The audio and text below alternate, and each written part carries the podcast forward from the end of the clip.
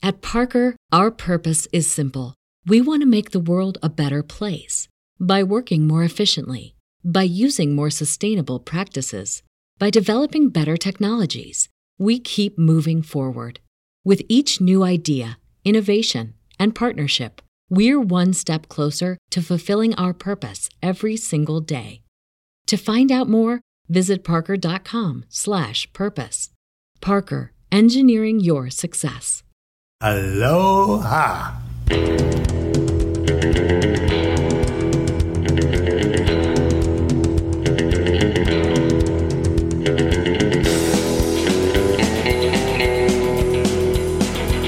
Hello and welcome. We are back from the ballerlifestyle.com. It's the Baller Lifestyle Podcast. My name is Brian Beckner. Thank you for joining us. Episode 401 of the show. I appreciate your patronage, especially if you are one of the people that subscribes to our premium content which you can do via the link in the show notes at redcircle.com. Go there and subscribe. And for $5, you get all the premium content we do here, including the entire movie review we're about to do without any commercial interruptions. No commercials, all the bonus content that we do each and every week delivered to your feed right there via redcircle.com.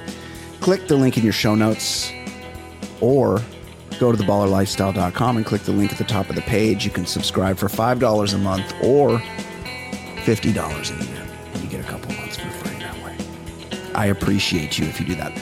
Also, uh, if you if you hear something today that you would like to discuss or hear us discuss, send us an email, mailbag at theballerlifestyle.com.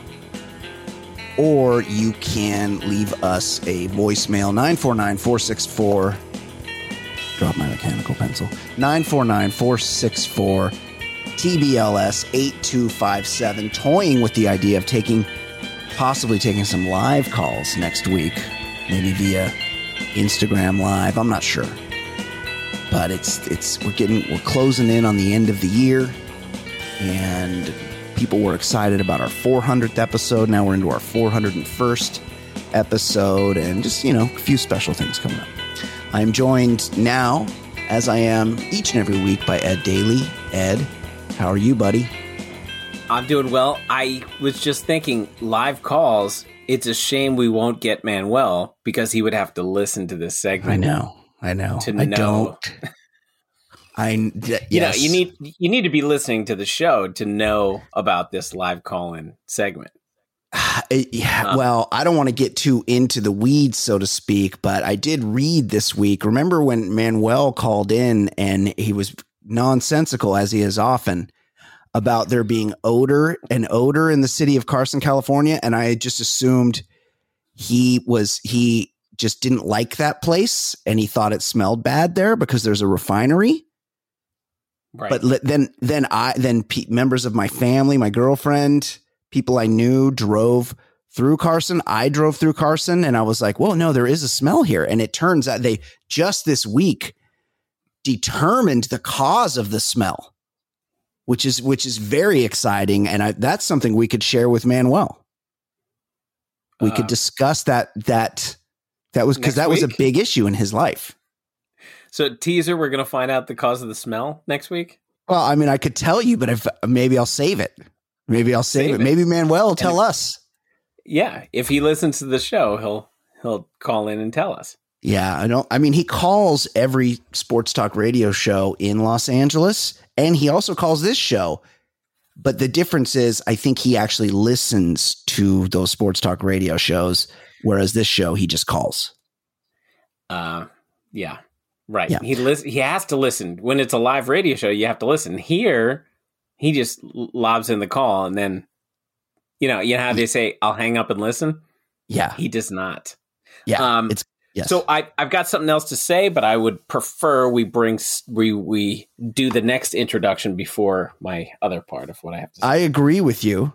I he's muted himself. I don't know if he's done that on purpose, but I'm just looking here at the at the recording software, and it seems his it's, his microphone has a line through it. That's could be par So for the course. say, yeah, I you know the the few people in my real life who listen to the show, yeah. and it's it's very few, including no not not my wife, but uh, um, they love him. He's he's a slam dunk. Everybody loves Jay Stu. They really do. He's uh, he's a unique person. If you li- if you've listened to the show for a while, you've heard him here many times. If you listen to Los Angeles, nay, national sports talk radio, of course you know who he is. If you listen to at the show he and I do together, The Bachelor Lifestyle, which for some reason, you know, it used to come on this feed, and I don't I don't want to belabor this, but it used to come on this feed, and then I separated it out so it's delivered on its own feed, The Bachelor Lifestyle. And for some reason, Apple Podcast was not allowing you to search for it. It's, I feel I've been What? shadow banned. Yes, I feel I've been shadow banned. I feel like they have decided that my content is co- too controversial. My Bachelor Wow. takes are So too. if I try to find it, I can't. Try, Google it right now, and you'll only see the Bachelor lifestyle. Google it or the the Baller lifestyle. That's the show we're doing right now. If you go, if you go to your Apple Podcast app and you look up the Bachelor lifestyle, you'll only see the Baller lifestyle, not the Bachelor lifestyle, featuring myself and guest or this week's guest, Jason Stewart. Jason, how are you, buddy? Hello, everybody. Hey, buddy. Yeah. How's it going? Um, me having my um, computer on mute, that's just respectful to you guys. I don't need it any train whistles or dog sounds or anything to All right, interrupt but- your wonderful yeah, open. no, it's great. That's that's very respectful, but we we gave an honest, uh, loving introduction there. Yeah, no, it's good. Do you live? Do you live near a train depot, Jason? Yeah, yeah. We recently moved. I'm near a train. Uh, it comes by every once in a while, but you know, I've, I've closed the windows and we'll see. We'll see what happens. Now, you get used I, to that. I have some question. Yeah, Uh, some questions and one, but one big question. tell me. Um, I heard you guys. Um, you know, last I never miss an episode. So last week I heard That's you not guys. true. You never listen. I heard you guys promote the holiday schedule, and that you've uh, confirmed Travis Rogers. You know, through his publicist, Yep. and he's going to be in the year. He's going to be in the year in review. That's right. He's done a And cou- I'm he's done a couple now. Yep. Yeah, but I'm th- but for this year in review, are you- do you guys all take a, sa- a urine sample and then you guys share the results of the urine sample for the urine review? Don't Then Is that what? Ed. Is that what you? Ed. Don't humor. Don't humor him. You, you know what's worse about that joke is that last night when we recorded the Bachelor Lifestyle, he did that joke to me off the air. He thinks Oh, it's so funny. He's like, "Hey, you're having Travis on the urine review. Does he? uh Does he just pee in a cup and bring it over?" And I'm just like, and then I'd forgotten about it. And so when he started to do it right now, it actually came as a surprise that he did that joke again. I I had blocked it out of my you mind. you figured after that that first time it didn't really land, you would think Yeah. there wouldn't be a second attempt Right. at that joke, and sure enough, he plowed ahead. But So- that's his that's Jason's thing. You know, he does his power rankings on Twitter every month, and he does and the first of every month he goes, he says, um, Wow, can't yeah. believe it's October. Yeah, yeah, yeah. That person in your life that doesn't understand the, Well- the passage of time. He's got another he's got one. a big one coming up. Year end is going to be a big one. Yeah. Oh, yeah. Oh, that's huge. Yes. That's that's big. He's got another one he does that I saw him do this week that never gets old. And he goes he goes like this. He goes, It won't show up in the stat sheet, but Cooper Kupp had eight receptions for 129 yards this week. never gets old. It doesn't. Um, so I thought it would be good for Jason to be on. I'm going to call a little audible. That is not what our main topic is, but Oh no. Oh no. This has not been discussed. I'm going to Okay. throw this at you, and I think it'll be funny with with Jason. Okay. So, I as as I've told you many times, and really I've got about two episodes left to promote it before Christmas. But my book, the Christmas, Christmas book, um, I've been promoting the hell out of it, and I've been on lots of shows. I was on a cool show this last week, and for a lot of listeners that are of our uh, similar age. It's called the 1980s Now podcast, and they talk about like all these 80s related things, and they have like real guests that are famous, and then they had me on, which was Right. kind of funny. They had like Ernie Hudson. They have the mom Oh, from yeah. ET. Winston Zeddemore. Yeah. Yeah, Winston Zeddemore. They have the mom from ET.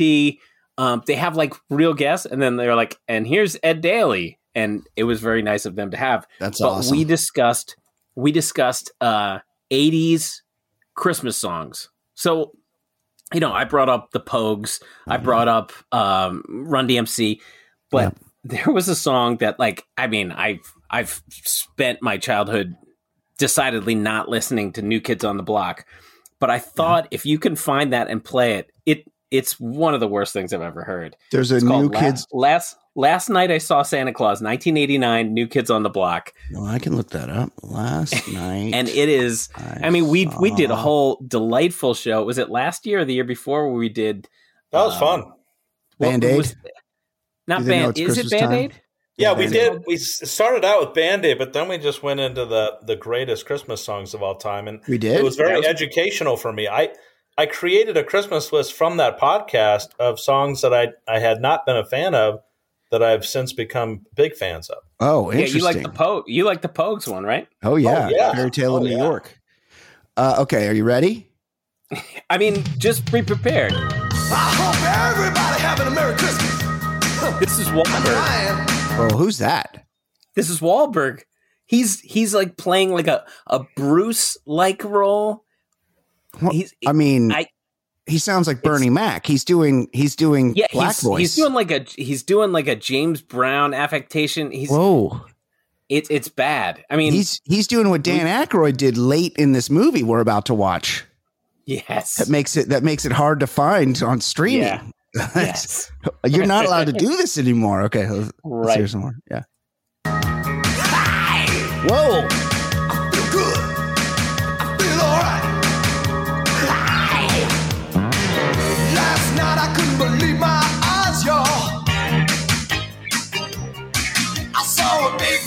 fat man in a red disguise, y'all. He had a fuzzy white beard and a big black boots.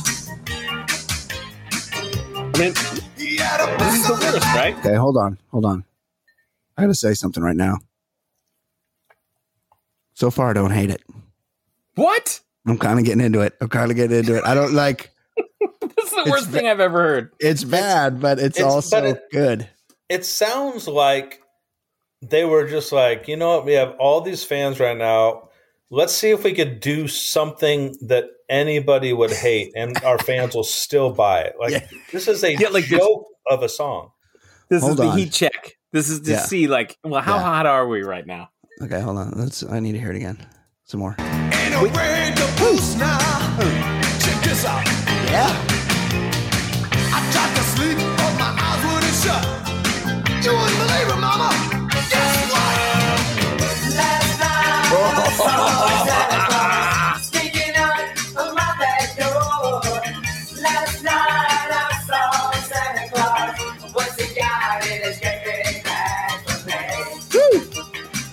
Okay, I got to be honest. The they kind of lose me on the chorus.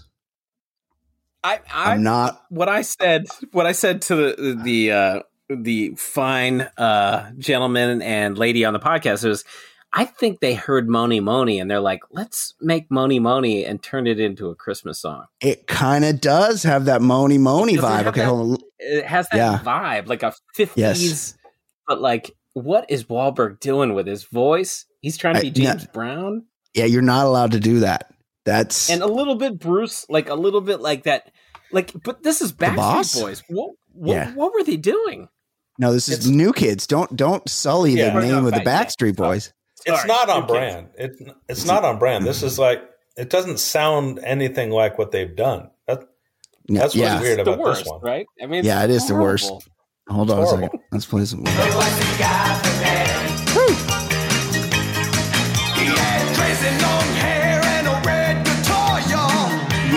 See the y'alls are really like he's really trying to sell it Yeah. a little bit too Leaning in. hard. yeah, it's kind of, you know, like Justin Trudeau would probably approve of this. Justin Trudeau probably is- went to a party and sang the song. In his He's- Aladdin costume. Yes. He it sounds like he's trying to appeal to a black man in 1991. Like when you would just like throw those words out at the end just to like Right. sound cool, y'all. Yeah, he's yes. Boy. Yes. But when you guys are done with this new kid song, I have, I have this totally sparked a uh, a bit for me. Oh, okay. We could Oh, be oh, we could be done anytime Brian is Hold on. I never knew Santa Claus was a rock and roll star. Now, look at here. Look at here. Look at here. This is I asked my mama, could I join his band? my Said the mama. screaming, yeah, she don't understand. But this guy's from Boston. Yeah. And when He's my got- brother beat up a gay guy, Um, Wow, yeah, it's wow. tough. You know, I saw Joey McIntyre recently in a like a picture, and he's not that much older than I am, and he's he's gone real hard. He's gotten the facelift. He's gotten he's gotten f- fillers and Botox. It's a tough dyed hair. It's a tough look. if, Uh, if if we- Joey if- McIntyre walked into my home, I'd be like, uh, "Can I help you?" Like, You know, you know, you you know him. You'd know if you saw I the don't, um I don't know if I would. the they're playing. By the way, the new kids on the block are on tour. If you want to go see them in the month of May, doesn't Which look makes like it makes sense because there's a thirst for retro There really bands, There really and there's is. a lot of housewives right now who would who would pay to see that. Get That's away true. from the kids. that's true. Um, but I was uh, I was exposed to a song the other day, Okay, and this is a band that um, I actually uh, like. I there's a you know there's no less than ten songs that I like from this band. Um, it came out of the Coldplay kind of genre. You guys remember Snow Patrol? oh yeah, they're from Scotland. Yeah, I I saw him live once. I was pretty into him. I never heard this one. If you call this song up, dude, uh, it's called "When I Get Home from Christmas," and it really gets you with their guitar riff. Like I haven't even listened into the lyrics yet, but it it's a, a really good alternative Christmas song just from the uh, from the opening riff. Now this this guy used to get balls deep with uh, Courteney Cox. Did he not? Was he? They were married. Oh, is that him? I think I've so. actually seen Snow Patrol live in London. Um, they did a free concert in Hyde Park right before the 2012 Olympics, and it was Yeah. like, the, and the headliner was Duran Duran, which was Yes, awesome. of But course, Snow Patrol, I think, was like the lead up to them. So I you were big at the time. Uh, Jason Stewart, drink check. Are you still drinking White Russians during the podcast? No, I'm No. doing Lebowski. a. Uh, Yeah. I'm d- I'm doing a. Um, what do you call those things now? I don't know. Uh, brass cup. I'm Oh. doing Oh. a. Uh, Moscow Oh, Mule. Moscow Mule. I'm doing a mule. I'm doing Mule. a mule for this one. No, that's great. But have you been able to call it up? I called it the- up. I called it up, and I'm going to play it right now. Can we All right. please stop with the With the what? new kids? Oh yeah, that's over.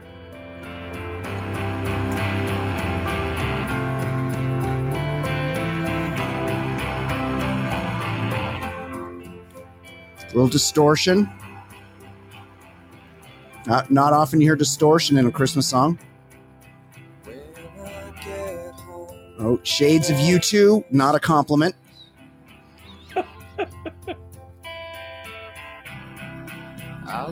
Oh man, this is very derivative.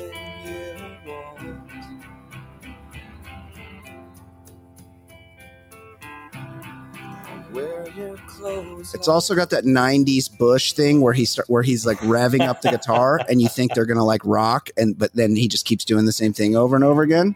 You're like, hey, wait, how come they gave the drummer the week off? oh, there he is.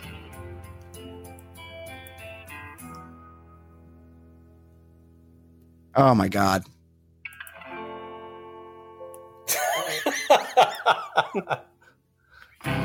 Okay, it's the same thing over and over again. Yeah, you're right. It's I like it. I like it. Yeah, they're it's- getting ready for the big it's very, part, and then oh. they don't. They don't do the big part. yeah, it's very it's very of a time. It's very derivative of U2 again. Not a compliment. But you know, these bands, they do these Christmas songs because they all want to get into that Mariah Carey money. They you know, mm-hmm. if if you do one, it could be the one that gets played every year. It Right. just went. Um, uh, her song just went diamond. Did you Right. hear about that? Yeah. it's a pretty big deal. It's a lot. So So, one- uh, One Yeah. thing I, I learned uh, from researching my book is like the amount of songs that are now in the public domain. That if you hear an artist doing the songs, like the, the very old traditional songs, Yep. because it's free, it's usually someone who was just cleaned out in a divorce. Yeah. You know what I mean? Because it's free, so it's like Willie Nelson has had several bankruptcies, whether it's a divorce or some other issue. Yes. Yep. It's like, well, I can sing a little town of Bethlehem and get paid for it, and I don't have to owe anybody money for the. You just have to perform it yourself. That's it. Uh, yeah. That well, that's isn't that here a movie we discussed a couple Christmases ago here that Jason loves. Love Oh, Actually. Love Actually is a great. That's- great, I just saw it the other day. one of the movie. one of the storylines in Love Actually, which is a movie I don't mind either. It's actually kind of good. yeah, I, I, I think it's out. Yeah, the uh the the Bill Nighy character is like trying to revive his career. I don't know if he's made a Christmas album, but it's it tracks because it's during Christmas time. Well, it's like it's his stairway to heaven, and he just throws in Christmas in a Yes. lyric, and it Yes. just changes. You know, Yeah, Cheap Cheap Trick did this. You know, I, I want you to want me. Yeah. They did a version of this. I'm assuming they had financial woes. They did "I Want You for Christmas." They did No, like they took the no. same song. same It's song. unreal. Yeah, you got to check that one out. I want you for Christmas, Cheap Trick, Okay. and it's like, Hold on. what are you guys doing? I while want uh, you for while, while Brian does that, I, I'm I'm right now on the uh, Amazon page for the Christmas book, The Ultimate Guide to Your Favorite Holiday. oh yeah, by Ed Daly. And uh, yeah, and the the good news is that it's uh, Kindle Unlimited. My girlfriend and I love ourselves some uh, Kindle Unlimited, So give But- it, a, give it a shot. yeah, but it's not an audiobook yet, yeah. I was gonna say, Jason. which J- really works works against my Yes. consumption. Yes, because you're you are a a very avid reader. Everybody knows this about you, Jay Stu. In, you, in quotes, right? Yeah, he he loves to read. He'll tell you if the book is in a podcast form. Yeah, I'm a hybrid reader or listener. That's how he reads. He reads while commuting to work, and you're like, "Well, how do you do that?" It's because it's somebody has read the book, is reading the book to him, like like a kindergartner. but then, which is fine, which is fine. It's a, it's a good way to consume information, but you can't tell people, "Oh, I read that book." Yeah, I listened to that book. Exactly. Exactly. Which is fine, but it's different. It's it's an easier point of entry to to listen to a book than read it. Who's the model on the on the cover? Is that Jenny McCarthy? That's Mariah, Mariah and Scrooged. Oh, oh, okay. It's a it's a Oh, Norman. Rockwell. It's a Norman Rockwell painting, except I changed the husband to Scrooge and the the wife to Mariah Carey. Are you going to get sued for that? Can you do that? Yeah. No kidding. If I that get fair use? if I get sued, Be the it best thing ever. means I have yeah, it means I've done very well, and I'll Yeah. just have to change the image. Yeah, that's great. I hope you get sued. Yeah. I'm poking the bear a little bit. Oh, this is Wow. this is horrible. But the original, I, I like the original song. Of course, Cheap Trick is awesome. Yeah. Oh my god! And it, talk about disturbing. The video is marionettes of the oh, band. Nothing scarier than marionettes. of course, that's the worst. Oh, there's like a little horniness. There's like an elf that kind of shows her butt, and the marionette Robin Zander's trying to hit it. This is insane. It's a great song, and they they just jammed in Christmas. It's insane. They must Unbelievable. Have had, they must have had a horrible meeting with the Yeah. Yep.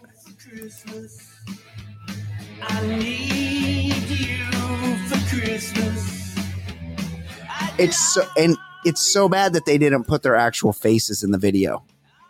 They're like, we're not we're, move. we're not showing up for this. Li- this is embarrassing. Live at Budokan, it is not. right. Uh, well, good submissions. all the way around. Any other Christmas songs we need to No, no, discuss? no. I thought I thought that was uh, just. I thought it would be good to have Jason on while we discuss. Yeah, the, uh, no, he's- new kids he's- on the block. He's good for that. I like that too. Um, so we're talking. So this week we're discussing trading places, which I recalled as a child. I remember the Mad magazine. Yes. You know, they would do movie satires, and How in, good I was Mad Magazine as a kid? so good, so good. Was And in the, like the in the in the Mad magazine parody of trading places, it was called Trading Races,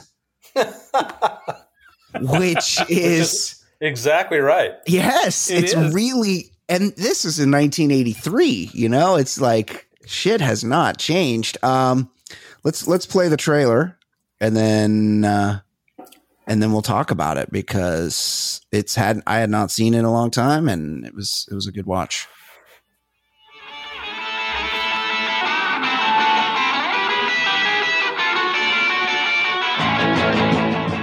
Dan Aykroyd This man is physically threatening me. and Eddie Murphy Oh, bad! Look out! are trading places. Find out. I'm, I'm going to get to the bottom of this. This has been a grave, grave mistake. It looks just like the dude that had me busted. It was gut jokes. It was left jokes. You're a dead man, Valentine. Dan Aykroyd, Eddie Murphy, Billy Ray Valentine, Capricorn. Trading places. Coming this summer to a theater or drive-in near Summer you. release. Now, sell 200 April 142.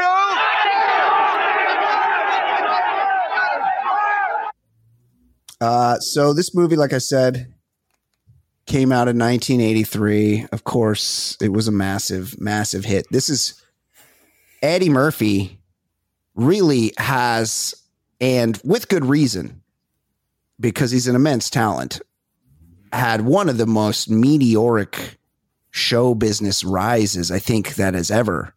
He's got to be really young in this too, right? 22. he's and he's an established like heavyweight. Yeah. He's this is his second movie. So he was he's a, he's a stand-up comic. He gets cast on Saturday Night Live at 19. and he's From like the by far the star of that show. Yes, and it's when that it's when they fired everybody and brought in Don Ohlmeyer to produce it.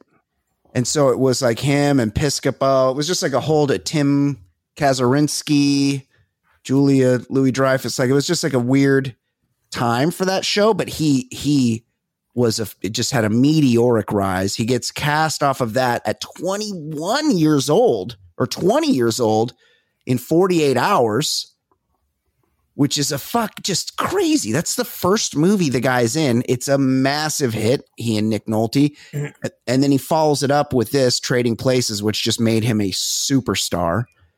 And then he moved on from there to do the Beverly Hills Cop trilogy, and it was just fucking over. The guy was the biggest fucking star in the world. And if you watch this movie, you see why because he's just so fucking charismatic and talented. You just, I mean, we we all know that, but it's that's the thing about Eddie Murphy is it's he's so good and everyone knows he's so good. But he, you go back and look at his early work, he's almost underrated. You almost forget the reason that this guy was such a fucking mega movie star. At least I did. Yeah, I, I, I mean, this really, I, I, I revisited more than you have, but I, Yep. this, this might be like top five for me. This is, this Yeah. is a great movie.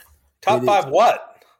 Movie, Movie. I, I love Fi- this movie. top five movie of all time? Oh my For god, me. Jason. For me. Holy yeah. crap, Ed! yeah, This is one of Um, my favorite movies. it's yeah. There's nothing wrong with that. That's that's amazing to me. Um, you know what I did? I don't know how I did it, but I did some research into the uh, week that this movie opened, and Oh, it's interesting. like the movies that were out at that time. It's like a freaking um, catalog of my HBO watching in the early to mid '80s. So, uh, Star Wars. Uh, s- the sixth episode, Return of the Jedi, Oh was out for three weeks when this came out. Uh, Octopussy came out the same weekend. Yeah. Psycho 2, War Games, Flashdance, Blue Thunder, Tootsie, and our, our movie that we did, we did Valley Girl. Valley Girl was out Classic. at this point. classic. Um, why, yeah, it's just a murderer's row. Except for Psycho 2. Yeah, Psycho 2. And I, I got to admit, I don't think I've ever seen Tootsie. I've seen Tootsie, but it, yeah, it's famous and all, but like, Yeah, yeah. Is it is That's Teri a movie Garr that- in that? That's back when Teri Teri Garr- Garr was in everything. It Yeah. it won it won the Oscar. So uh, it's been out 26 weeks. So Yeah. did dances. So did dances with wolves. Right. Over Goodfellas. over Goodfellas. Uh, so Trading Places came out in 1983, but your point is well taken, Jason. D- t- Trading Places is a 1983 American comedy film directed by John Landis. He also did the Blues Brothers. He did. He directed many movies. His his he did American Werewolf in London, of course. Things took a turn for him when he murdered Jennifer Jason Lee's dad and a couple kids on the Twilight Zone Yeah. movie. The, the the evil coach from Bad News Bears, Vic Morrow, Yes, Vic Morrow. Um, on the Twilight Zone. Yeah, with a with a with a spinning helicopter blade. But I mean, he did you know Animal House. I did- mean, he was And big then he 80s did Coming to America. Like that was Yeah. his comeback. Yeah. Um, it's it's uh, was written by Timothy Harris and Herschel Weingrod. What else did they write? Are these like Saturday Night Live people? I mean, obviously this is a Dan Aykroyd movie. Uh, oh, they wrote uh, tw- Trading Places, Twins, Kindergarten Cop. Ooh, Space Jam. Uh, but yeah, these are some guys.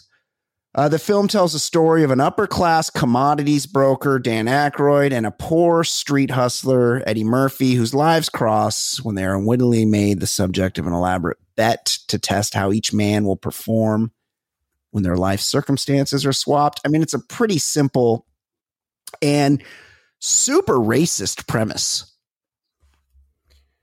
Like the like the racism in this movie is like I mean it's good and it's there's no you know it's it's we can't pretend that there aren't racist people rich people in the world but But- yeah This is a retelling of uh, Twain's The Prince and the Pauper. That's Oh, it's like right. an update of yeah. That's what this is.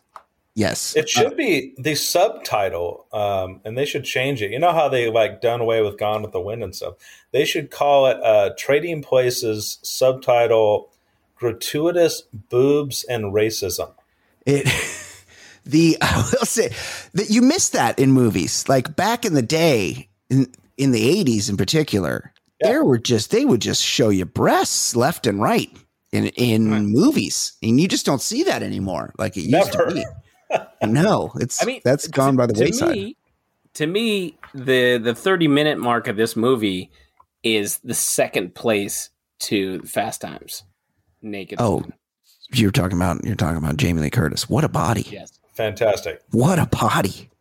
I mean, And then unbelievable.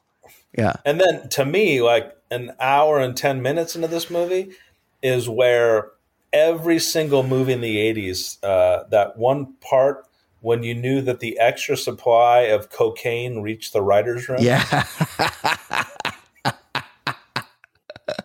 what part is that, Jason? Uh, somehow it becomes about a movie on a train with monkeys or Oh, gorillas. that's- yeah. That's that's when Al Franken shows up. So that, that actually kind of tracks. Um, there's there are a lot of people that kind of show up in this movie. Um, I do like the like tropes of like richness in this movie. Like when you're when you're growing up in, in the 1980s, and this is before like you're exposed to everything, and you don't know like about billionaires or or you know any of the stuff now, the Kardashians and the these days you're you're the wealth is just like shoved in your face all the time. You can't miss what the lives of rich people are like. But back in the 80s, you just kind of like fantasized about it. And it was, you know, there was lifestyles of the rich and famous, and Robin Leach was somehow in his early 40s. And he was telling you he had that accent and he was telling you about yachts and shit and fucking Tahiti and whatever. But you didn't really think about it. And then they would make these movies and they would they would play into the fantasy of a really rich person's life. And one of the there's a couple things that really really rich people in the 80s had going for them. They've got driven places in limousines. That was a big fucking deal. They all got Yeah. driven places in lis- limousines and they had servants. And the servants would do like lots of tasks, including often shaving the person for them. Like what's like what was the deal with dudes always needing not being able to do their own shaving once they reached a certain level of richness? Everybody's like Arthur was getting shaved and washed, and in this Yeah, one, seems like an added Yeah. added degree of difficulty. Like I, I would feel more vulnerable Totally. with somebody sh- with a like a st- and also with the straight edge razor. Yeah, everybody everybody in the 80s, everybody in the 80s needed to be shaved and in this movie it's no different. And and what was up? So the premise of the movie, right, is is uh just Dan Aykroyd, Winthrop is a he's a child of privilege, right? He went to Exeter, he went to Harvard, and he was just like set up to have this life. And he's a young guy. Whoa, shit. And he's killing How it great in is the he? he's so good. He is a he is an amazing rich snob. He's great. Like he does a great acting job in this Yes, movie he really until does. he until he becomes a desperate poor man. I think he's a great rich guy. He does. He even does like an accent. The way, just Yeah, he- the way he talks. Yeah, what do they call that? The mid Atlantic or Yes. some Yeah. The, like the rich Yeah. person accent. Yeah, he's got it. But he's he's a real rich guy, and he's already killed it. He's he's a commodities broker, wonderkind. He's just knows how to pick the pork bellies market. He knows what the markets are going to do, and so he's killing it working for this firm, Duke and Duke. What was up with the Dukes? That's what I want to know. It's Don Ameche and Ralph Bellamy, and they're like they're brothers, and they work together. Yeah, they work together and they like live together and they're they're just like always together. Like who wants to spend that that much time with their brother? It's a lot. Yeah, it's too much. It's too much. And the only thing that really seems to get them going are these little uh, bets between them, practical jokes. That's Yeah. what keeps them interested. Well, it's it's interesting, t- especially looking at things through the premise of today, because right, because these days we have these disgusting people that are that are just toying with people via their wealth, whether it's Bezos or who's the guy with the sweaters that with the mic with the shitty computers, Oh, uh, Bill Gates. Bill Gates. Bill? Gates, all Jason Apple, the uh, all of those guys are just you know they're real pieces of shit, and this is like a precursor to that where these these guys give no shits about anybody else except their own fucking wealth and making more money. And everything's like you break this vase and but it's insured for more. And so we get money out of that. And you know this Winthrop guy not, not just that Yeah. they don't give any shits; they have disdain for the lower class. Um They they Yeah. dislike the lower class.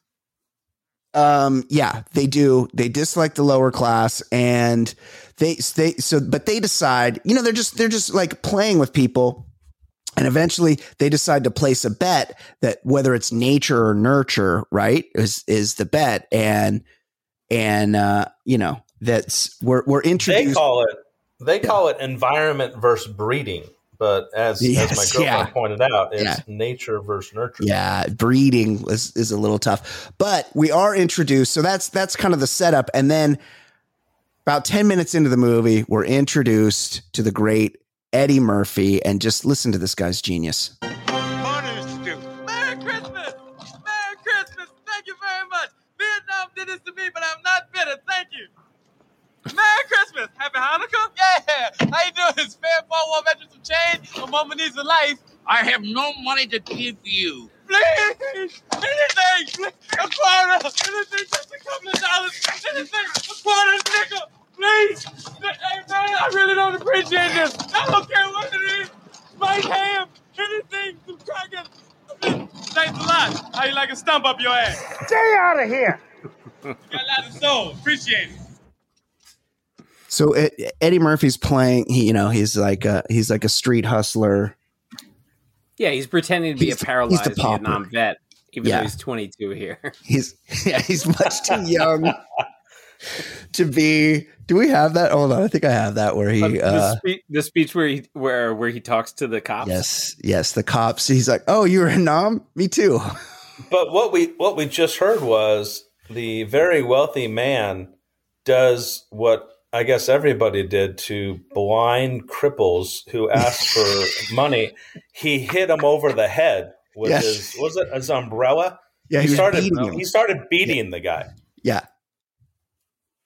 Uh, yeah, he he was assaulting him, which is what which is what rich guys do, and now these days they do that too, but it's via it's via their employment of the of the lower class. They assault That's them right. They, by not allowing them to see a doctor or take a break. nor will they allow them to form unions. So right, exactly. they so have it's subpar working conditions. yeah, it's kind of a metaphor for what you see right Um, now. for anyone watching this movie, I I was like did some uh, research. Pretty much the money that they're talking about in this movie, you can double it. Like they said, oh, when Winthrop had a, a great move about pork bellies in the beginning of the movie to show he's a good. Yeah. They said we just made an extra three hundred forty-seven thousand dollars.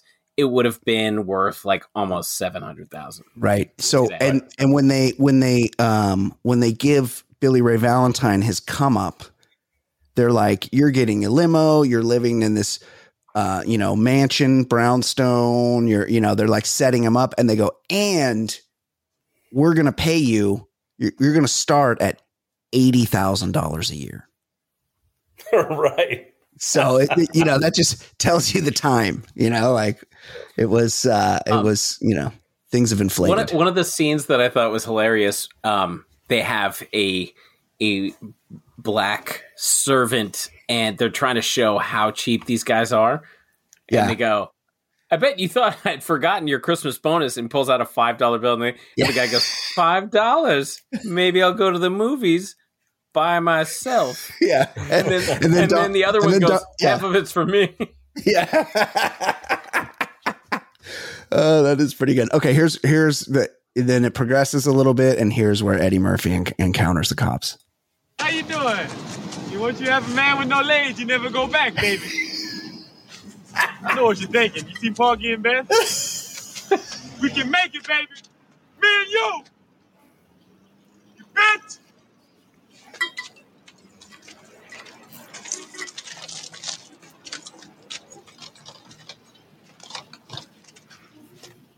He's he's doing the Stevie Wonder. Who's that? Who's that? What you want? Police. Who's that? We've had some complaints about con men pretending to be blind and uh, crippled. Oh, I'd love to help you, man, but I ain't seen nothing since I stepped on that landmine in Viet Cong back in 72. It was rough. That painful. You were in Nam? So were we. Where? Um, I was in um Sang Bang, Dangang. Uh, uh, I was all over that place, basically, a lot of places, a lot of places. What unit were you in? Uh, I was with the Green Beret, uh, Special Unit Battalion's uh, Commando Airborne Tactics Specialist Tactics uh, Unit Battalion. Yeah, it was real hush hush. I was Agent Orange. That was my name, Agent Orange, Special Agent Orange. That was me. Airborne. This is where they expose that he actually does have legs.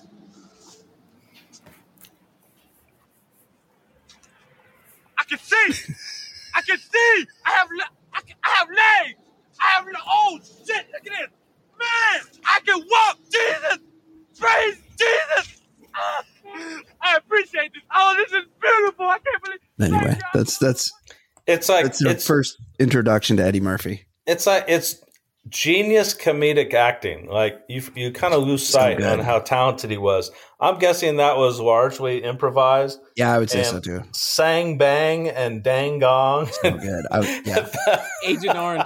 That was Agent Orange. yeah, Agent Orange, which which what was the chemical that killed Yes. a lot of young with the- kids over there? yeah, it's what. Yeah, exactly. They burned the jungles down with that. Right. Right, right. Um. Yeah. One of those cops was Agamemnon from Oz, like the one of the old guys in jail in the in the TV show Oh. Oz. Right. I was reading how, like, a lot of these guys, a lot of the like uh, other parts in this movie, the character parts are like Broadway guys. So Oh, both of those yeah. guys were Broadway guys, and throughout the movie, there's there's lots of Broadway guys. I, what's his? I don't. I didn't get the. I didn't look up. He, he's like, have you ever been? what once you've been with a man with no legs, you never go back. And then he goes, Yeah. "You ever see Porgy and Bess?" I don't. I don't get the reference. Is that about? uh Porgy and Bess was, Yeah. I, I think it was a romance between a, uh, I, I thought it was like uh, somebody in a, I think it People was a, are- a- like a black, I no, I think it was, wasn't it a black white? Porgy. It's saying it, it's it's saying it's a uh, an opera. Oh, oh, a cultural. black, a disabled black street beggar living in the slums. right. oh yeah, yeah. It looks kind of problematic. Um. So oh, so what else? The Dukes. Hold on. There's a. I have a clip here of the where we get a little bit more on the Dukes.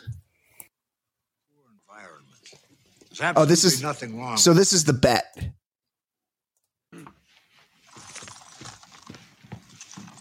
He's Billy Ray Valentine is um, arrested, falsely accused for trying to steal Winthrop's uh, briefcase.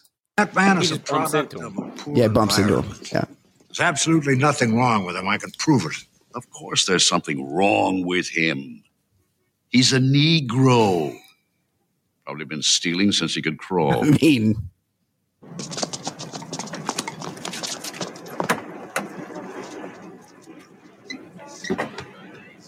how old? So Don Ameche's one of the old guys here. So I I read about I was reading about this movie um, a couple days ago. Don Ameche, the, he was like a uh, he was a star in you know the Yeah. 30s 40s. Yeah. Um, they thought he was dead, and they found him in the phone book. Um, I think Shut up. Landis like no Landis was like, oh, I always like Don Ameche, and they looked him up in the phone book and found him. And What? he actually, and he's the nastiest. He's the nastier great. Duke. He and is. Yeah. apparently he was like, I will not curse. I will not like disparage racially. And they're like, well, then you don't get the part. And he hadn't worked in a long time. And he's like, all right. And he did, he did all the scenes where he um, used foul language or racially insensitive. He did them all in one take because Oh, he- really? he- 'Cause he wouldn't do it again. Doing it. So he's like actually a good dude and he hated doing this, but he's Playing so the good piece of as shit. the ultimate piece of shit.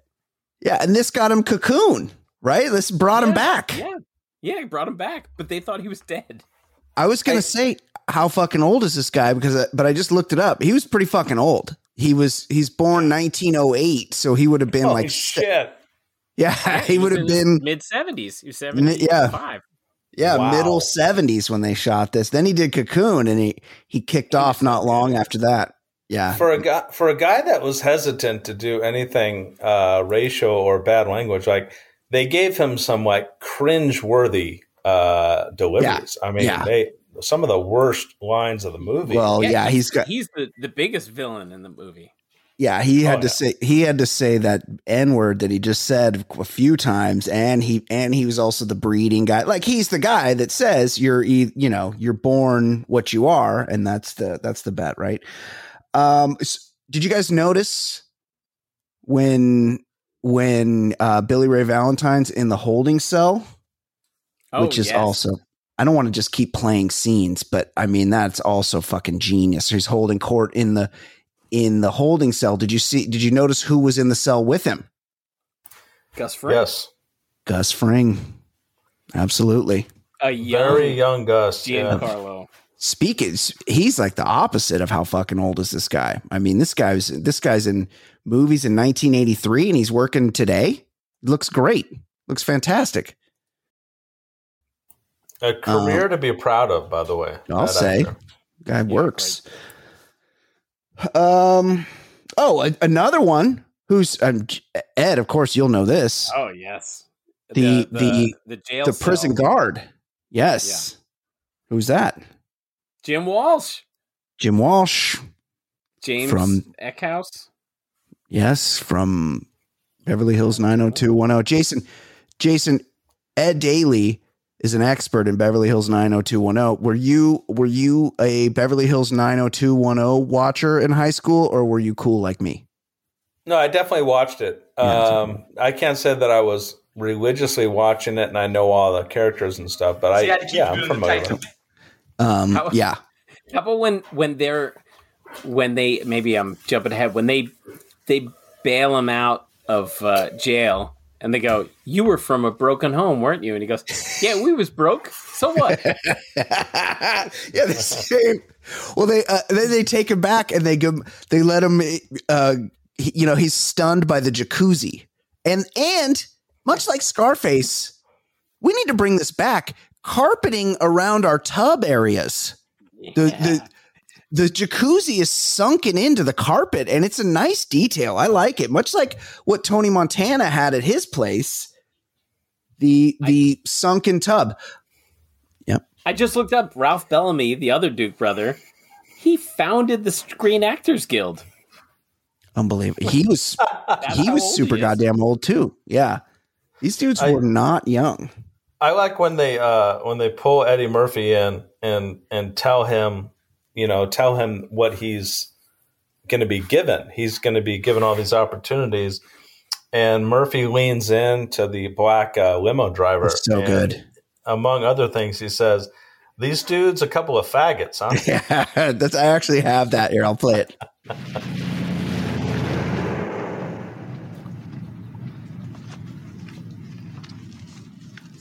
He takes a handful of Monte Cristos. Say, man, who are y'all? What y'all want with me? We want to help you, Mr. Valentine. My brother and I run a privately funded program to rehabilitate culturally disadvantaged people.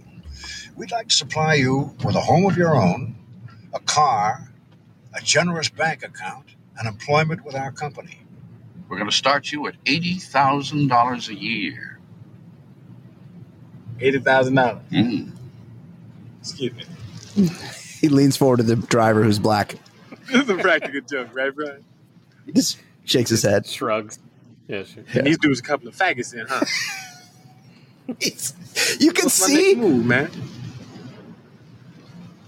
Thank you. You've been helpful.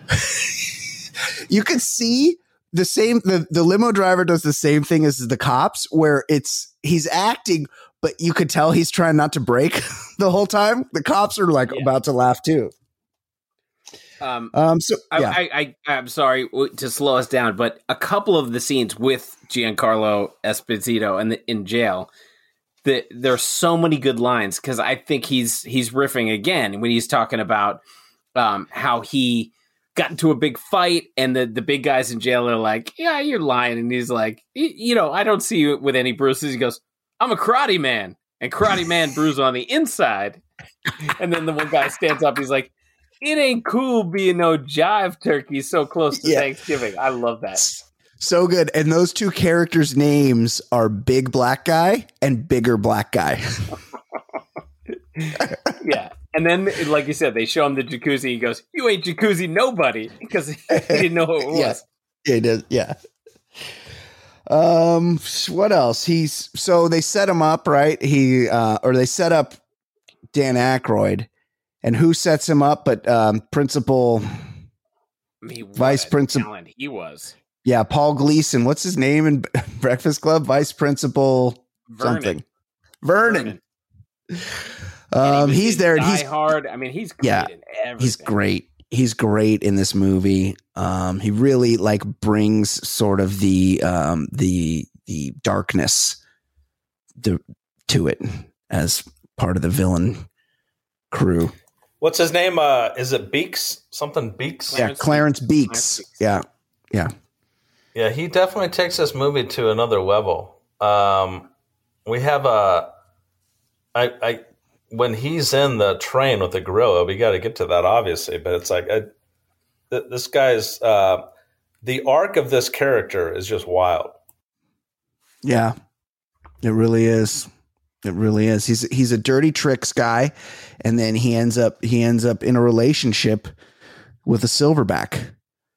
He, I, I read he was based on G. Gordon Liddy, one of Nixon's. Oh, that goons. makes sense. That makes sense. The Goon Squad. And they actually approached him to be in the movie, and Liddy's like, "No, because I don't want to. I don't want to get uh, taken down by a gorilla." well, that was that was that. wa- Also, G. Gordon Liddy, I think, was very tiny. He was quite a small man. Uh, but that was that was not long after he got out of the joint, right? Like, Probably, yeah, because this is early '80s. Yeah, yeah. Um, that would have been good though. But I mean, Paul Gleason's great. There's a lot of the guy, the guy that plays Coleman. Col- Denholm Elliott, uh, Marcus Yes. Brody from Indiana Jones. Yes, he's fantastic. Unfortunately, he died of AIDS, and three characters in this movie died of AIDS. Shut up. Yeah, we'll get to the other two later, but yeah, there were sadly, I mean, that just shows this was uh this was a big '80s thing, AIDS, and like Well- kids today don't just they don't know Yeah. about AIDS. They, you know, that is that is true. We just did, um, we just did Scarface, and the one guy was like, oh, the one guy that plays like the drug dealer in in Peru or Bolivia. Yes, yes. I'm like, oh man, this guy's so handsome. He probably did. uh He probably did a bunch of other movies, and then I look him up while we're watching it, and he died of AIDS like four years later. Right.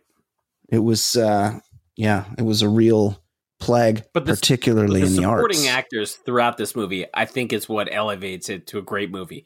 Because people who have one scene are fantastic. There's so many good. Frank Oz is at the jail. Oh, he's great. He's great. He- That's he, that's the voice of Miss Piggy, Fozzie, Yoda. Yep. And he he's great, just taunting uh He- uh Winthorpe. he plays the exact same part in uh in the Blues Brothers, where he's where he's going through the the personal effects in the jail, which is great. Also, PCP, just such an 80s drug. I love that he's able to taste that it's PCP because he finds a bag of powder and you're immediately assuming cocaine and he tastes it and he's like, this is PCP. I miss old PCP. You never hear about like, PCP. super strong, right? It made you very. It's like it was like the cooler meth. Yes, exactly. Yeah, it's you didn't feel anything. That was that was the whole Rodney King thing where the Rodney King cops are like, "Look, we had we had to keep beating him nearly to death because we thought he was on PCP." That was like that was like the boogeyman. I don't think it actually did make you like super strong. I think that was just one of those things that cops would say. Yes, exactly. That's exactly Um, right. Are, Yeah. are you guys like me? And it- so uh Aykroyd, Winthorpe's girlfriend, or maybe even fiance, did were you like me and looking her up and be like, where has she been? And this was like it for her. Yeah, yeah. I did look at that And- because I watched it on Amazon. Um, yeah, that was like all she did. Yeah. Um, but Jamie Lee Curtis shows up, right? Right. She's, And- she she kisses him when he gets out of jail. Yeah, she gets she gets Paul Gleason, Clarence Beaker gives her a hundred bucks to go like make him break basically break him up with his girlfriend, say she's like been banging him. The whole 80s concept of a hooker is kind of good. By the way, um, Yeah. I I just watched like the uh, kind of recent um, sequels of Halloween. The last two Halloweens have Jamie Lee Curtis, right? Yeah. Yeah. Um, Right. And I'm not sure how old she is in her, in her 60s. Yeah. God bless her, still getting work and stuff. Um, it's just amazing to see the contrast of a 1993, uh, in 1983 Jamie Lee Curtis, and and then the most recent Halloween's Jamie Lee Curtis. Oh, you She's- are She's, she's an older old lady now. you are surprised by the passage of time, Jason? Not, no, no, not surprised by the passage of time, but just the. I, I just can't believe the contrast. Well- Like, you you look at the Halloween Jamie Lee Curtis, yeah. and I, I watched it with a you know a 16 year old, and I'm like that she used to be a sex symbol, and it's just almost impossible to. to But that was connection. 40 years ago, Jason. I know.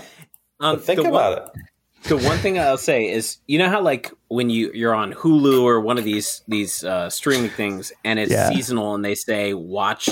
Um, oh, there's horror like at Halloween. Hey, check out these horror movies, and I checked out The Birds.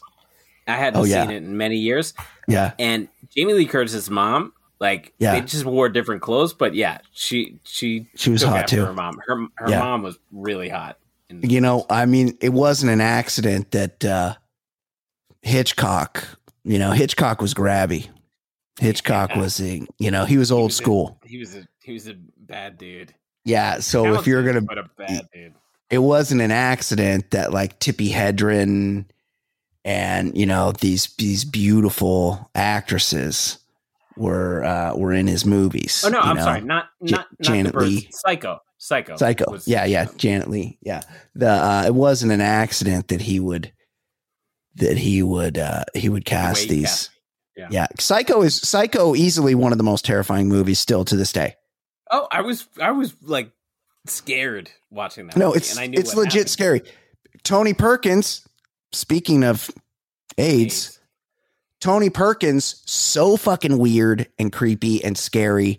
And then the and then the reveal of his of his dead mother in the rocking chair at the end. Oh my god. Disgusting. So scary. It's this podcast has come full circle. This was released the same week as Psycho 2. Psycho That 2. movie There you go. Yeah. Everyone remembers. It's a little bit different. Jason, I still I love that you you're the guy that tweets once a month with and the punchline of your tweet is people that don't understand the passage of time and then you're like then you do this podcast and you're like I was watching Halloween and I can't believe that Jamie Lee Curtis is much older than she used to be. There's like a if if you were to watch a Raquel Welch movie in like the 90s or something, Yeah. like there's still some like really like Yeah. you could tell. You could tell by looking at her. Yeah. She must have been something when she was in her 20s. Right. Uh, yeah, Jamie Lee Curtis that, that took a turn at some point. Well, I mean, in, in the uh what's the Schwarzenegger movie? She's she's hot in that. True Like, Lies. playing the mom. Yeah, Yeah, that's like the early, that's like 10 years after this. But I'm saying she yeah, she no. aged and like Yeah. she's allowed to be in her 60s. She's like a nice grandmother now. I Like, mean, nice- sh- I had I had forgotten in this movie she's like the body champ. the the champ. um, by the way, I she, mean- she's married. She's married to Chris Guest, Yeah. and his brother is one of the snobs at the Heritage Club. Right, Todd and the boys. Of course, one of them's Yeah. called Todd. yeah, and who is also the neighbor in Christmas Vacation is the same guy. Right? Chris oh yeah, Chris Todd and Margot. Yeah. Yes, Uh, another Um, Todd. another Todd. Something that interests me. So they, you know, they set Winthrop Winthrop up. He gets busted for PCP. He's, you know, um, Jamie Lee Curtis is a hooker with a heart of gold, which was which was a common trope in the 1980s. And she takes him in. She takes care of him, and uh, you know he can't go to the bank. They cut up his credit cards. This is back when having credit cards was a big deal. He's like, they don't just give these away, you know. And he shows like his diners club and everything. And then when you and get was- to college, the first day of college, and they're like, "Hey, you can get a credit card and a T-shirt And a t-shirt. away your life." hey, do you do you need a soft sided cooler? Because I'll give you one if you just sign this fucking American Express thing. We will ruin your credit rating, but you'll get a T-shirt and a Yeah. soft-sided cooler. The um the one thing that I kind of had an issue with, and this movie's great. I would recommend it to anybody. The uh one thing that I did kind of have an issue with. So Winthrop, you know, the Dukes, look, they're older guys. They live together. I I it wouldn't surprise me if they sh- shared a bed. Yeah, if they showered together. If they They're like Charlie Bucket's grandparents. Like I could see something going on. In the Yeah, yeah. It's like a Chang and Eng situation. Like, you know, how about hey Mortimer, how about a little hand release just for the just for the old you think- times, you know?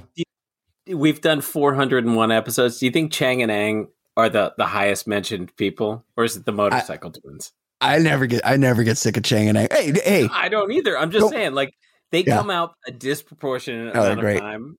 they're great. I love 'em. I was I was I can't ha- remember how it came up, but I was like out like running errands and we were in Costco the other day with my daughter and I can't remember how uh how it came up, but I I found myself telling her all the facts I knew about Chang and Eng as as we walked through Costco. I don't know. I just sure you know was, I'm sure she was riveted.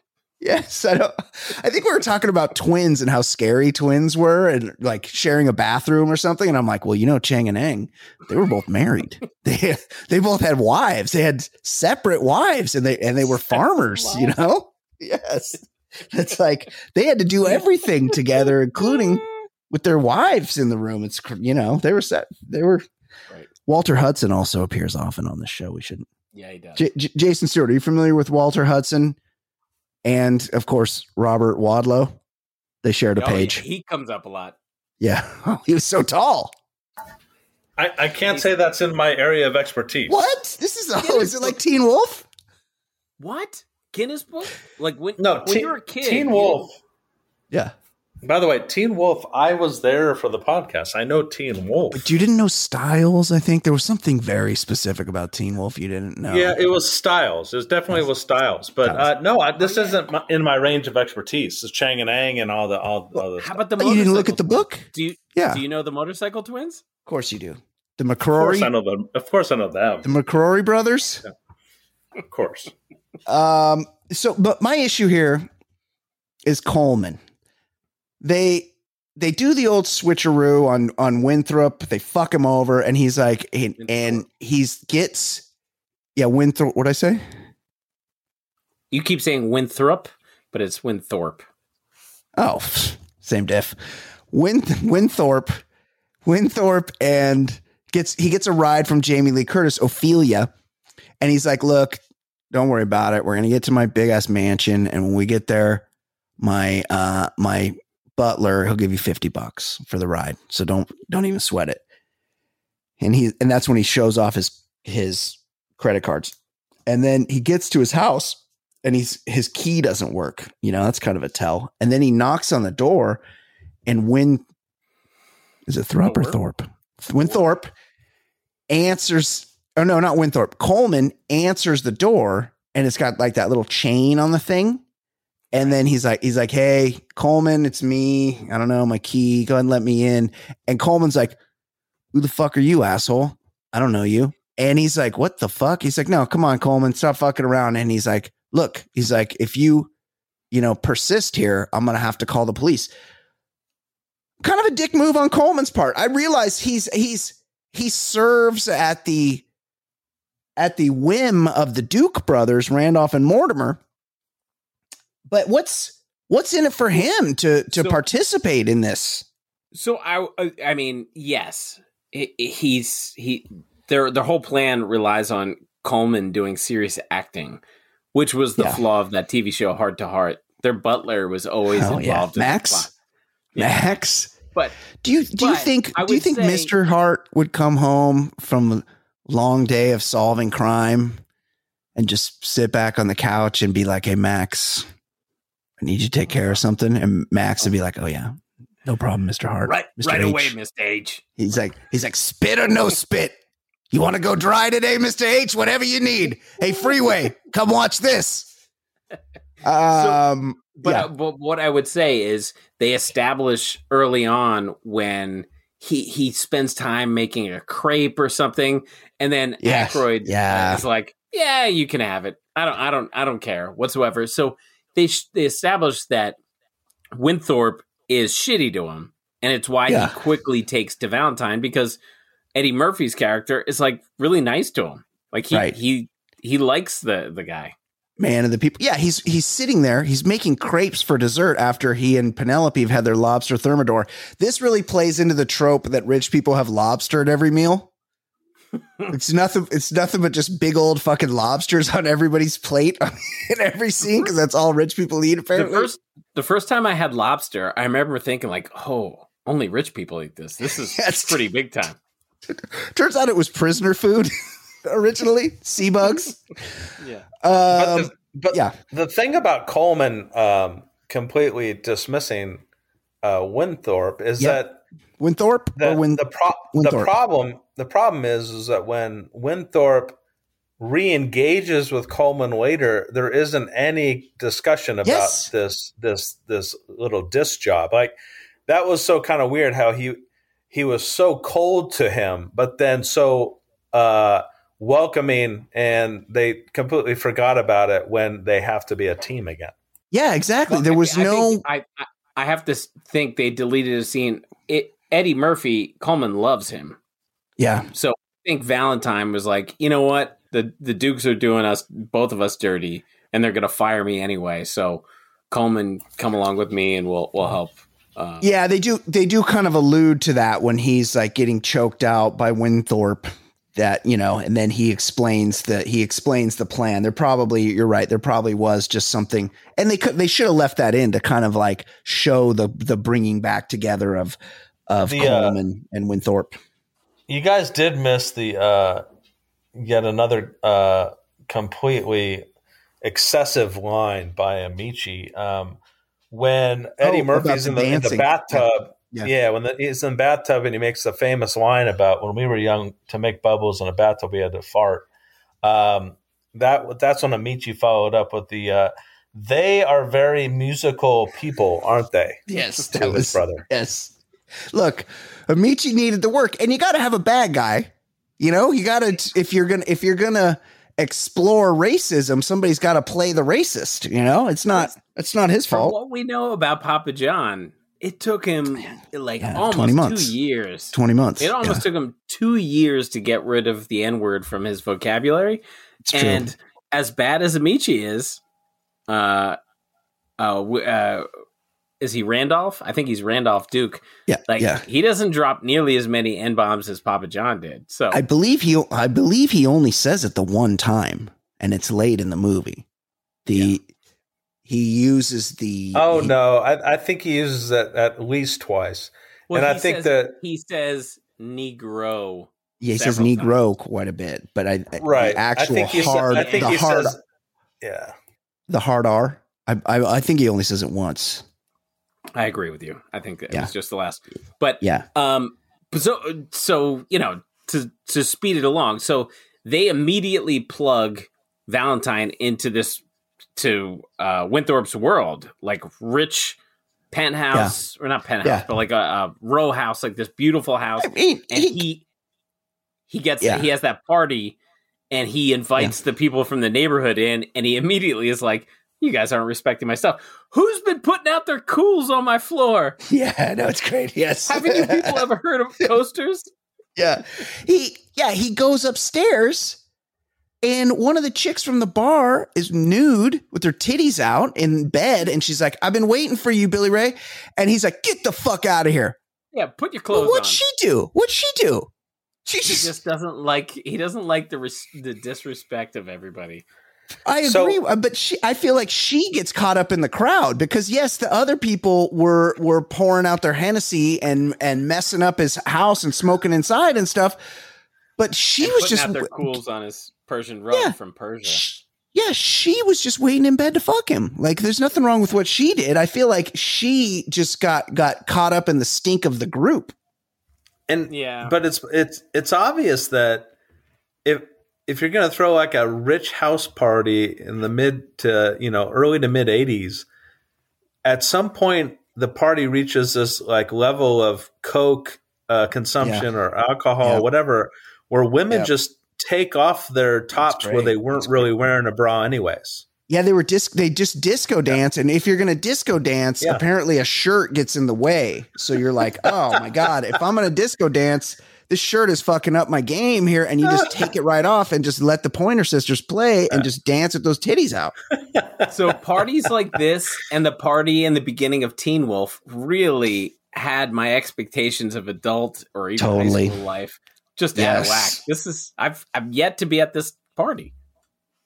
Um, yeah, and I will I will I will say this. So the um I will say this. The the movie did a real rush job on Eddie Murphy being, you know, from a broken home Yes. and he was poor and pretending to be crippled and blind and had nothing in life.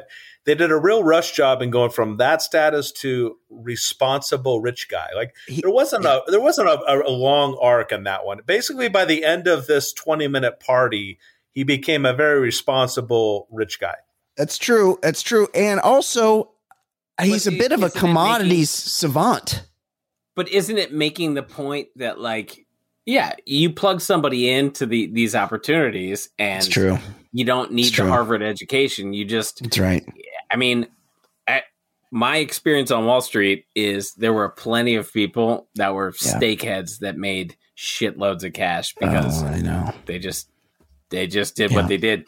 But when the Dukes sit Eddie Murphy down and they explain to him what commodities trading is, is such a, a good moment when they're like coffee that you had for breakfast, wheat, which is used to make bread, and then pork bellies, which is used to make bacon, which you might Yeah. find in a bacon, lettuce, and tomato sandwich. And he just he stares at the camera. It's Yeah. the best.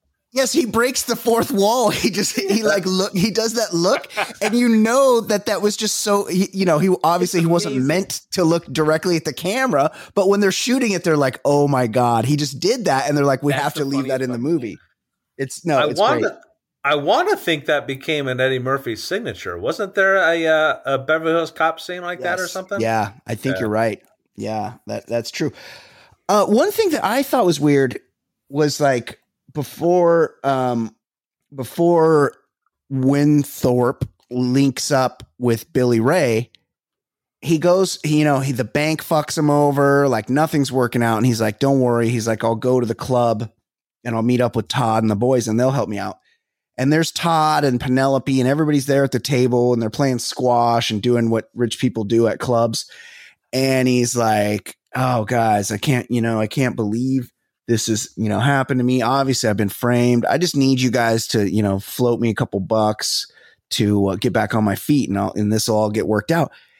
And all his rich Philadelphia fucking commodities trading buddies, prep school buddies, are disgusted because he was caught with drugs.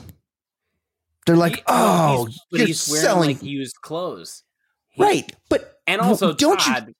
Todd Yeah. wants Penelope, so that's that's the way to get Winthorpe at Louis out of there. But is aren't people in that place in life a little typically a little more easygoing about substances? recreational drugs. I Yeah, I think their issue was their issue was the dealing. Like the, I Oh, think that's what they called Because he's was the rich dealer. already. Yeah, It's low that's a, that's a good point. That's a good point. Yeah, he's Um, dealing. Nobody wants you to buy your drugs here, Louis. yeah, yeah, that's that's a good point. Um, I, how about this? How about uh, so? You know, we're introduced to Jamie Lee Curtis. He talks her into taking her uh, home uh, with her, and I don't get it. Like Jamie Lee Curtis is far too sweet and uh, conducive, and like try, and catering to him. He does nothing to deserve any of that. Like, he doesn't deserve her. the same thing. I have a note here. What does Jamie Lee Curtis see in Winthorpe? Because nothing. I think she I think she believes him. I I think she thinks I mean she she clearly she's talking about T bills and stuff and she feels his hands and knows he's he is not you know, he's not your typical streetwise guy. He's got soft hands. He's never done a hard day's work and and so I she Yeah. talks about he's an investment to her. Well, I mean, I will say this: she doesn't really drive a hard bargain because she says, and um, this is going to be our business proposition, right? I'm going to feed you and you're going to yeah. be able to live under my roof. And in exchange for this, yes. at the end of this, I'm going to get five figures. I knew you'd key in on this. Now, now she doesn't say anything other than five figures. So that's a range of Huge $10,000, $10, and nine ninety nine thousand nine hundred ninety nine. That's a really big range. Huge range. Huge range. I, I might think about like nailing that down a little bit because I'm thinking 10,000. Yeah. Agreed, but she didn't give him full access. I mean, the famous scene, and it was it's the one hour mark I wrote down. But by the way, food and rent are not the only things around here that cost money, and that's when she shuts Yeah. the door on him after showing the goods. Yeah, she just gets her tits out right there. She's like, "Hey, let me just check out my tits in the mirror right now." And then um but not fuck you. Like but it was great. can you think of a better '80s nude scene be- besides Fast Times? And then this. This is the second best. nude well, scene. the other one we did, just one of the guys. Those are the three, Hmm. I would say. Just one of the guys, Phoebe Cates and JLC. And There was a um, there was this thing where my dad got like one of the early VCRs. I want to say, yeah, he and, did. and we would we would just record HBO movies. Yeah, We didn't really go and get movies as much as like we recorded HBO movies and just watched them. You had HBO, over so and over and you had over. a you had a VCR and HBO. We Yeah, get it, Jason. You grew up rich. I didn't have cable. I didn't have cable until like sophomore year in high school. Yeah, same. we we got cable, but we had fucking basic cable. And I'm like, you fucking guys, like all my friends have HBO and Showtime and shit, and they show tits late at night. And my parents were just like, nope. But I would I love to I had to see. I would. Yeah. I would love to see the actual physical videotape of when she first takes her, her top off to see if it's like completely worn down. Yeah, it's worn out in that spot. Because that, that that's the scene that yeah. The problem with VCRs, also the pauses were all janky. It's not like Yeah. digital where you pause it and it's the exact frame. Yeah. You get like the shaky. Yeah, I mean, I You'd any ha- port in a storm, you take what you can get those days. But No, you'd have to pause. You'd have to like keep clicking pause so that the static line would like move down the screen as the tape advanced. Right. So you would like still you because like the static could be right across the tits, but you pause, pause, pause, pause, pause, and then it would move down, and hopefully you could get a nice clear picture of some beautiful breasts. and uh and then he he's desperate and he goes to a uh, pawn shop, uh Winthorpe, Yeah, and you get Yeah. another cameo, Bo Bo Diddley. Diddley. Yeah, amazing. and he's he's selling this watch, and he goes, uh, "What is- he the, the watch? The watch can tell time in Monte Carlo, Beverly Hills, London, Paris, Rome, and Gstaad." And he goes, "In Philadelphia, it's worth fifty bucks." Hey fam, there's still a lot more of this episode to hear, but it's only available to our bonus content subscribers. Click the link in the show notes or go to theballerlifestyle.com and subscribe so you never miss a minute of the show. TBLS, hell yes, the lifestyle's baller. Podcast getting bigger and not smaller. Broadcasting weekly, that's what we do. With Easy Ed Daly and a man Jay Stu and Brian Beckner, quick to dissect the week in sports and culture and whatever. Talking loud, comers, conundrums, my brothers. Reviewing some movies and shows and others. Top podcast, man, no one is above us. Five star, even the haters will love us. And we're not trying to talk politics a lot. We'd much rather talk about dicks a lot. Shit's so hot, man, you know the shit's on top. Top podcast, man, really. At Parker, our purpose is simple.